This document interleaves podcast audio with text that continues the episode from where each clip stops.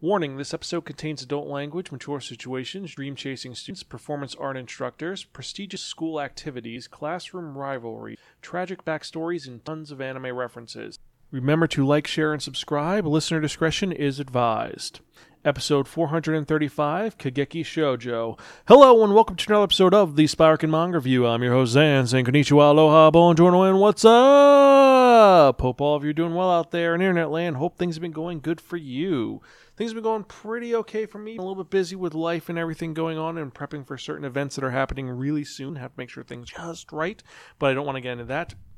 However, I digress. If you're joining us for the first time, welcome. Spiraken, or some podcasts and reviews about connectly enhanced narratives, is a podcast dedicated to tell you about fun, geeky topics. Since it's the manga review, obviously we're talking about manga.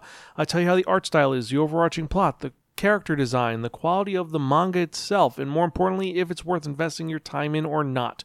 You don't have to with anything that I and my co-hosts say, but we try to be educational, enlightening, exciting, and most importantly, entertaining. You can check out any of our earlier episodes at www.spiraken.com. We're also on Facebook, Twitter, Instagram, Spotify, YouTube, Stitcher, and various other social media sites. Just type in S-P-I-R-A-K-N in any search engine, I guarantee you'll find us one way or the other. We're also on Instagram, and if you ever see us, remember to like and tag us. If you have any questions or comments or concerns, you can email me personally at Zan, that's X-A-N, at Spiraken.com, or tweet me at Spiraken. And finally, if you like what you hear, remember to support our Patreon to help us create more fun content for you to enjoy. And now that all that chilling's out of the way, let's actually get to it because this is a very prestigious episode because this is our 435th episode. And if you remember from that last episode, I'm saying episode a lot, but whatever. So if you remember from last time, I spun that one that only the Wheel of Manga, and it dictated to be reviewing a manga that was written by Kumiko Saiki and published by Shueisha or Hakusensha, depending on what version you get. It's been released over here by Seven Seas Entertainment. The original run, actually, it's kind of weird. The first part of it came out 2012 to 2014, and the secondary part came out 2015 to present with 11 volumes for the new series, and the original series was one omnibus edition, which you can get at most bookstores. Now, this is a Shoujo Seinen school life performance art manga, I'd say. And the title is, simply put, Kageki Shoujo, or Kageki Shoujo The Curtain Rises if you're getting the season zero. So, what is this amazing manga about? Well, it tells the story of the Kouka Acting Troupe, a company of unmarried actresses established in the Taisho era. And the story follows the young women of the 100th class of aspiring actresses at the Kouka School of Musical and Theatrical Arts, where they'll be trained to be the next generation of Kouka performers. Now, I know that sounds like a very heavy plot, and don't worry, this isn't a series where there's tons of characters you have to follow. Primarily, there's eight main characters, but the main people you follow are two.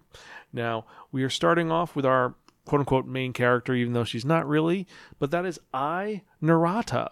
She is a former J Idol, someone who was part of a AB48, or as they call it, the GTX48 group and she was amazing, wonderful. Actually, not true. She was the surly one, and she recently left for reasons which get learn about in the manga itself. However, I digress. So she is someone who is androphobic and wants to join the Kouka performers, not because she wants to be in the theater aspect. Her idea is that it is a group of all women. The school is filled with only women and a couple of male instructors, but for the most part, women. All the audience members of the Kouka Theater are women supposedly. I think this is in her mind. But so she figures she'll be free from dealing with guys until she's in her 30s by doing this, by joining this group. So she's not really invested. She just wants to get away from it all and just deal with her issues, which understandably, the reasons why she is like she is, it's kind of tragic, but it, you know. But anyway, I digress. So she joins and she thinks she's going to have the school life that's going to be relaxing. No one's going to bother her.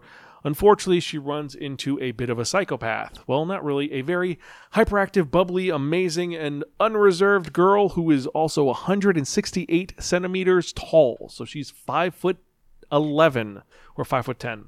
And that is Sarasa Watanabe, a girl who has no idea why she's there. Really, she's like, "Oh, I don't know about any of these things. The reason why I want to join Kouka is because I want to play Lady Oscar." Yes, the main focus of this show is the fact that she wants to play Oscar from Rose of Versailles, which they do in the theater once a year. So that's kind of a cool reason. And she's tall and bubbly and super nice and doesn't see cues at all. And she feel like, why is this girl here? Is she going to be amazing and great? It's like she can't sing, she can't do ballet, but she's a mimic. She is able to see someone act and she can do their repetition. Well, the reason for that is she has a backstory involving her studying kabuki and no dancing, and it's really fascinating. But she's a very polite and fun character who really wants to be friends with everybody and try her best, not realizing that the school is full of very competitive, angry people. And I'm talking about people who would throw you under the bus just to get ahead. And it's these two who we follow as they become roommates and deal with them having conflicting personalities while trying to get through this school. There's a couple of other characters, including Sawa Sakamoto, who is the class rep, who is really obsessed with being in the winter troupe because she's obsessed with it. She was going to be a prima donna, but well, not prima donna, a prima ballerina, and she dropped that to become a Kouka member. You have Ayako Yamada, who is this really shy girl who's the daughter of bakers who wanted to join because she went to one show, and that's her birthday present is to see show every year, and she's fallen in love with the performers, and she has a beautiful voice. Unfortunately, she's very shy, timid, and some of the pressures of being in the class get to her in a way which is very sad and you know she deals with it, but it's really dep- it's something she has to deal with. Next, you have uh, the twins, Chika and Chiaka Sawada, who they're they're twins and they wanted to join because years ago they saw a show with a bunny girl and they decided we're going to join too. But unfortunately, there's an issue with the twins where one isn't as good as the other, but the one who isn't as good as the other one is more chipper and upbeat, and the other one's like, well, you know what? I want to make sure she shines, and I'm not going to shine, and it's it leads to a divide between them. I'm not going to spoil too much with this series or this manga. And then we have the second year students who treat this class because they're the 100th, the Centennial class. They treat them like kind of like garbage, even though they're they're supposed to be their senpais. They're like advisors, or as uh, Sarasa says, they're supposed to be like our big sisters in a sorority. They're going to treat us awesome, and it's like no, they're not. They treat them pretty bad. The one that is Sarasa's is just like she just gets defeated. Like she's like, I'm going to bully you, and then she's like, Wait, no, you're too stupid to bully. And more important, that you make me want to be a better person. What the hell's going on? Meanwhile, uh, Narata's uh, advisor is I'm super nice and sweet, but in reality, she is a viper.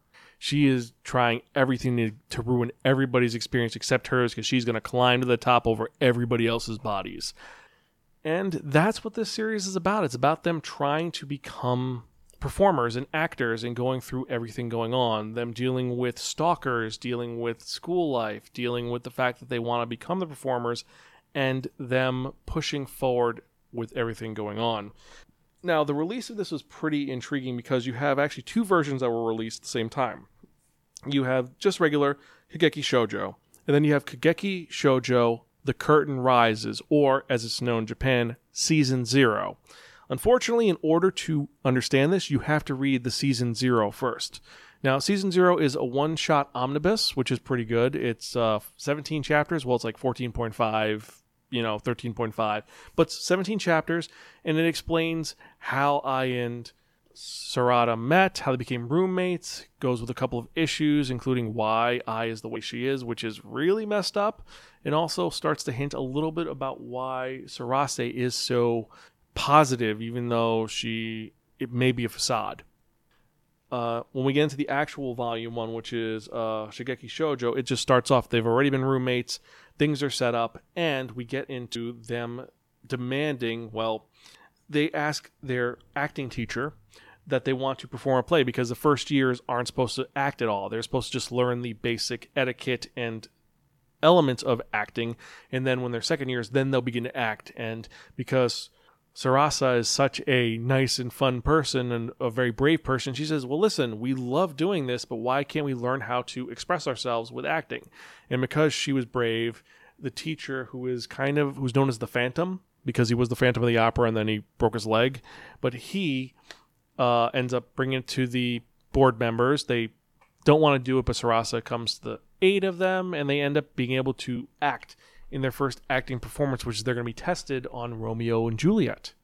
And each one plays it very differently, and it's interesting to see how it develops with the characters and how different they are because you see how one character who has been trained from an early age is like, yeah, you were trained to do this, but that's not how you do it. You don't focus on one person, you have to focus on the whole audience. Another person, all right, you're good, you're focusing on this, but you're imitating someone. Don't imitate, be yourself. Another one is, hey, you're playing an old woman, act like an old woman. Don't just hump your, hunch yourself over. You have to actually portray the body language. So it's teaching you a bit about acting, performance, and in general, just the elements of being in theater. And we're seeing it through the eyes of, like I said, the completely optimistic and wonderful Sarasa Watanabe and the very stoic former idol Ai Narata, and we're going on this journey with them. And we're hoping that Sarasa can keep her upbeat attitude while achieving her dream of becoming Oscar, which one person says, Yeah, you can't become Oscar because you're too tall. Oscar is supposed to be shorter, but you're tall. But as she keeps moving forward, she's proving herself, and they're saying, You know what? You're going to be a star because you have the stage presence and more importantly that you're the person who's pushing out who is trying your best to do everything. So i really like that element. It's a great uh, lesson for people. I think this is one of those ones that you definitely should read. And i was surprised i liked it as much as i did. I didn't think i was going to like it but i did like it. And afterwards i had to watch the anime and i will admit the anime has a lot of stuff out of order and cuts off some of the more poignant points to it also stretches some things out and dulls the knife in some areas. Like one of the characters has a bit of an issue that in the manga it goes really into because it's several months of her dealing with something and then there's a c- complete kind of it's not an explosion because it's a very subtle thing but what happens you see how it developed from point A to point B it wasn't a just simple cause and effect now there's other characters who have issues where it gets the scenes are shown for reasons and it makes sense. Now, this isn't the character I'm talking about is not a is not one of the main characters, a side character where they get into it, but it, it just the character development on them gets shortened out. Also, more importantly, Sarasa's backstory completely they just ignore it for for most of the anime. It's it's given an episode, but at the end of the series, it's not built through the whole thing. You don't understand why this is so important and why these things affect her so the manga gets into it in a, in a great way. And I gotta say, as usual, the manga is superior to the anime, but the anime does have the motion sequences, and more importantly, seeing the visuals of the performances, seeing the action for Rose of Versailles, seeing the Winter Troop, and seeing, I gotta say, the sequence with the Romeo and Juliet scene, it's beautiful. And it's weird for me to say for for an acting one about acting, like I wanted to read Act Age. I never got a chance to. I actually spun it at one point. Had to stop after the incident with the individual, eh, with the you know with the creator. That whole nonsense we talked about last year. This is similar to Act Age, where it's dealing with the acting in theater, but the character I've got to say it's one of the most memorable characters and enjoyable characters I've read in a while. And while there is an action, there's tons of drama, there's tons of comedy, there's a little bit of romance where it's funny that uh, Sarasa, this girl who doesn't know about anything, is the girl who has a boyfriend, and everyone's like, "No, she can't have a boyfriend. She's too weird." And it's like they say, "Let's look at her, let's steal her app and look at her Twitter account." You have two people, and it's a guy named a Frog, and they're like, "Oh, it's probably some ugly robot, or it's a, a geek." And then the truth is, the guy is like super nice and super handsome, and someone who's like poised to be super rich, and he, he likes her because it's her and it's like she doesn't need to prove herself. The romance is already taken care of. It's just she's just there. It's not the will they, won't they, will they, won't they. There is a bit of a romantic angle with Ai and Sarasa, but I think that's more of just a friendship. I don't think it is a they're gonna end up together. It's not um, Rose of Versailles, or it's and it's not Revolutionary Girl Utena, where they must kiss. It's they are friends, and that's what's building up. I mean, I'm 99% sure that there is Yuri Dojinshi for I'm 99% sure because it's Rule 37, but the series is really well done. The art, let's get into the art. The art it's powerful, it's clever. Uh, it is a little too perfect and they do use fill art. That kind of drives me crazy, especially because of the fact that you have the shading, it is that just using pixels and using like fill art, that's a detriment to it, and it drives me kind of crazy because it's too perfect. I would have preferred it actually be drawn by hand, Eh, but besides that, I like the design. I, I, one of my favorite elements is uh, a stupid little gag scene where you have Sarasa defending Ai from some former fans of hers because, like I said, she's she's androphobic. Some guys are harassing her, and she starts screaming, saying, "Help! They're her- these guys are harassing us!" And then the guys run off, and then you see her face looking like Raoh, saying, "Weaklings." like they're pathetic. They can't. They're not strong. It's just a clever little moment like that, or the sequence when you see Sarasa first performing in a just a simple monologue that she memorized as they're walking from seeing a play, and everyone just stops and looks at her, and it's a beautiful moment in the manga, and it just it's vibrant, and you're like, oh my god, like everyone sees what they see because everyone says they stopped and looked at her and they see her as a, a star above them all. And you see that moment for a second and it looks great in in this manga format. So i highly recommend this and for that reason i'm gonna have to give this again i'm gonna have to give this a really really really fucking cool it's well written it's artistic it's got a great message to it and it's not afraid to cover the topics that it, it does cover and while it's kind of rough to see these, I hope that all the girls do have a good ending at the end of this. And I think I will stick with this to see how it goes. But we're to have to wait and see. I think that Greta would love reading this too, but I think she's just to watch a show. We're to see how it goes. But if you've read Kageki Shoujo and you liked it or didn't like it, let me know what you think. Email me personally at Zan, that's X-A-N, at Spiraken.com, or tweet me at Spiraken. Let me know what you think as usual, thank you guys for listening. I appreciate every single time I get an email from you or a tweet from you. Also, to my Patreon followers, thank you so much. It's awesome to have you guys around. Hope you guys are good. And remember, to anyone who is one of the higher up Patreon levels, because we have four levels, if you are a What's Up member, you're able to request a manga for me to review personally. So remember to do that if you sign up for it. And if you want to support our Patreon, you can go to patreon.podbean.com forward slash Spiraken or patreon.com forward slash Spiraken. Uh, sign up today to help us create more fun content for you to enjoy. And now, with that in mind, let's actually get to the manga releases for the week. We've got some really fun ones and some really terrible ones. But what came out this week? Well, this is for September 14, 2021. And we have A Man and His Cat, Volume 4. Yes, the fourth and potential final volume of the story of the widower and the chubby cat that he saved. This is such a sad manga, and I swear that every time I read this, there are ninjas cutting onions in the room. Not sure, but amazing. A School Frozen in Time, Volume 3. Animal Crossing New Horizons, Volume 1, the manga.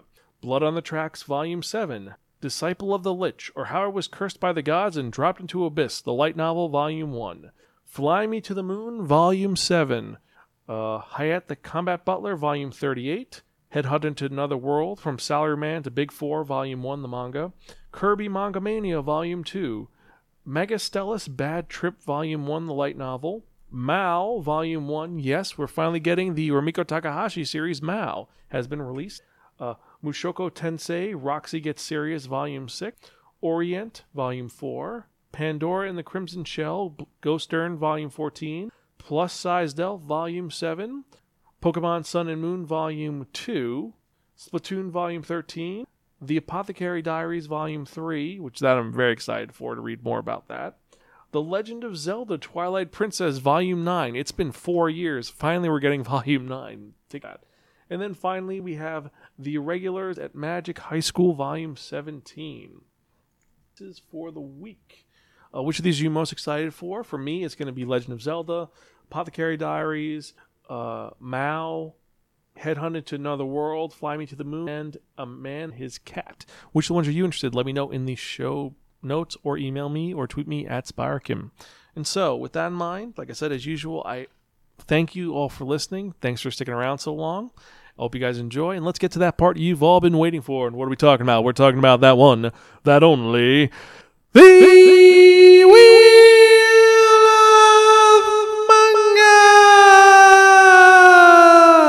Yes, friends, the Wheel of Manga, except no substitute. Now, what is the Wheel of Manga? The Wheel of Manga is a Wheel of Fortune with 10 slots on it. What we've done is we've assigned a manga title to each of 10 slots.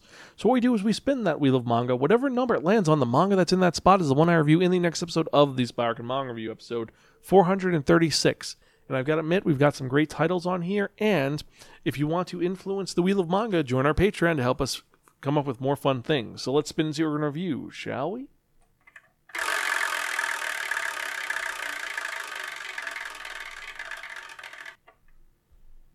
Number nine. Oh, number nine. What do we got? Number nine. Oh, that's an oldie but goldie, and one I've actually never read. Surprisingly to some of you, I've seen the anime, but I've never read the manga because this is old school dad anime. It's one that people have asked me to do for a while, and it's been on the wheel but never been spun. And what are we talking about? We're talking about the journey of two brothers who both have one dream to one day go into the atmosphere and be astronauts. What am I talking about? I am talking about that one, that only Space Brothers.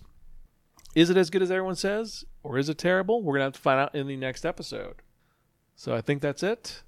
As usual, I'm your host, Zan. I am Gonzville. I'll catch you guys next time, and keep reading manga. See you later.